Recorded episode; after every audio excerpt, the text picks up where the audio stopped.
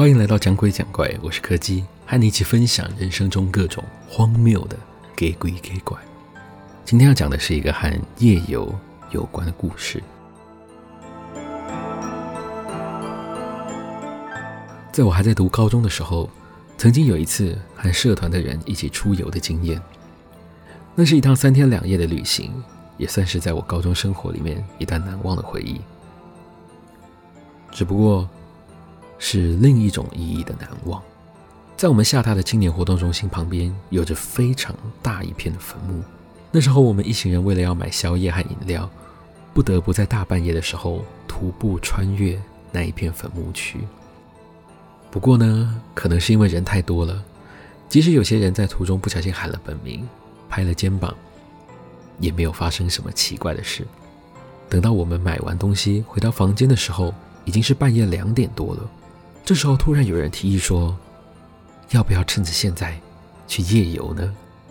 在这间青年活动中心的后面有个小山坡，在那个山坡上不知道为什么有一个小小的山洞，可以从那条通道直接前往山的另外一侧。他们在前几天来场勘的时候就有先探过路了。里面虽然有不少的岔路，但整体来说并不复杂。当初就有想说，哎，晚上可以来这边夜游，应该是蛮有气氛的。后来在经过一阵讨价还价之后，包含我在内，总共有五个人要一起去看看。我们还特地准备了一盏居家用的紧急照明灯，来确保光源足够。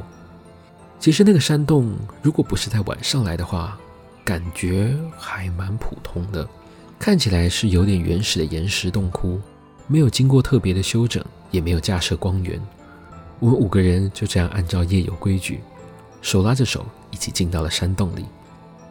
可能是前阵子下雨的关系吧，通道里面还蛮潮湿的，再加上地面的高低落差有点大，走起来特别容易摔倒，所以大家都非常谨慎地放慢了速度。但即使是这样，我们大概只走了不到五分钟吧，就从山坡的另外一头出来了。只不过，我们要怎么回去呢？虽然说走原路当然是最快的。但是要待在那个黑漆漆的山洞里，说实话，心理压力也是蛮大的。特别是在走过一趟之后，更能体会那种压迫感。但是如果要从一般的道路回去，可能要走上十五到二十分钟的路程才能回到房间。眼看已经半夜三点了，我们最后只好硬着头皮安慰自己，反正走一趟很快，撑一下就过去了。于是我们就按照原本过来时候的队伍排好。由于刚刚过来的时候我是走在最后一个，所以现在回去的时候就换我走第一个。只是尴尬的是，就在我们要踏进山洞的前一刻，那一盏紧急照明灯突然就不亮了。可能是当初电没有充饱吧，不管怎么开关，它都没有任何反应。最后只好勉为其难的用手机的补光灯来凑合着用。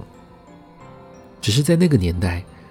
智慧型手机根本还没有问世，相机也不是主打功能，所以那个补光灯的亮度有多么的可怜，大家应该是可想而知的。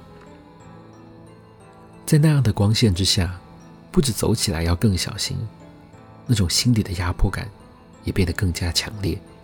刚刚明明只走了不到五分钟就顺利出去了，现在我们已经走了五分多钟了，却才知道路程的一半而已。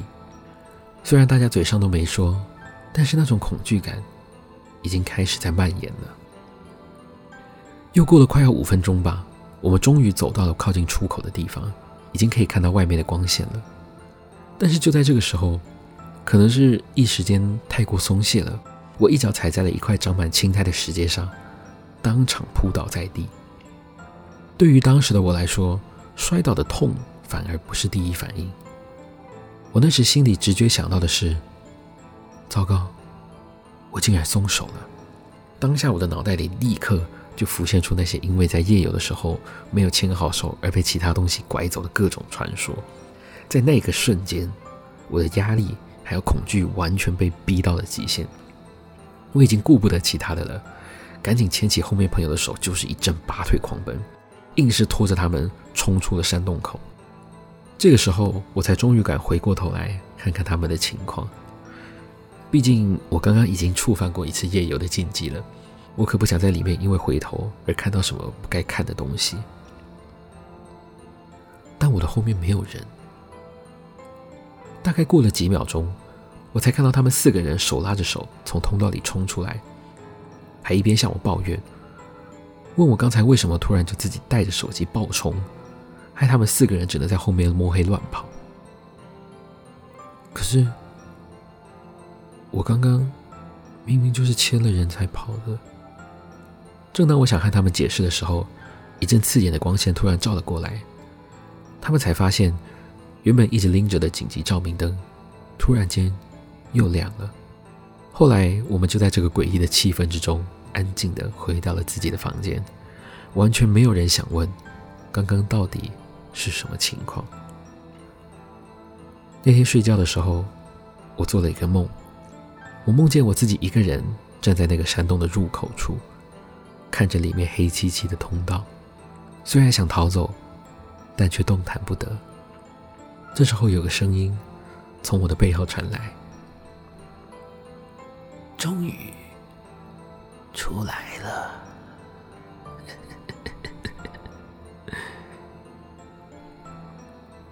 今天的故事就到这里告一个段落了。如果喜欢我们的节目，别忘了收听每周四的更新。我是柯基，我们下次见。